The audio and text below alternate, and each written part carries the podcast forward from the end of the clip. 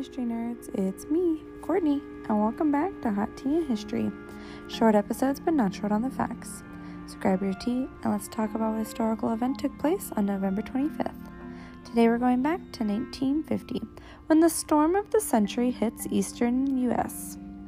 The so called storm of the century hits the eastern part of the United States, killing hundreds and causing millions of dollars in damages.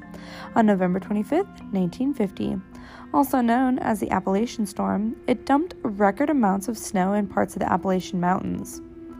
Forming over North Carolina just before Thanksgiving, the storm quickly moved north, striking western Pennsylvania, eastern Ohio, and West Virginia. These areas were blanketed with several feet of snow for several days, and travel was impossible for nearly a week in some places.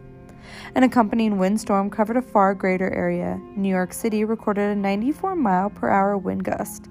At Bear Mountain, just north of the city, a 140 mile per hour gust was recorded. The winds throughout New England were of hurricane like force. In addition, high tides and wind driven surf battered the coastline.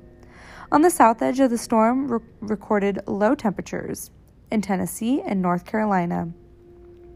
In Mount Mitchell, North Carolina, a temperature of 26 degrees below zero was recorded.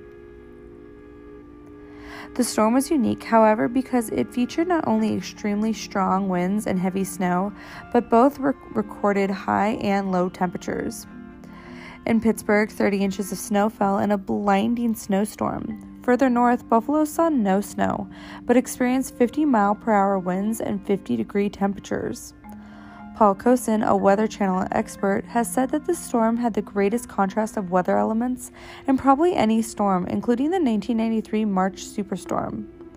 The extreme weather was deemed responsible for the loss of 160 lives over several days. Thanks for listening to Hot Tea and History. Join me tomorrow to see what historical event took place on November 26th. And remember to share my podcast with all your history loving friends. Later, nerds.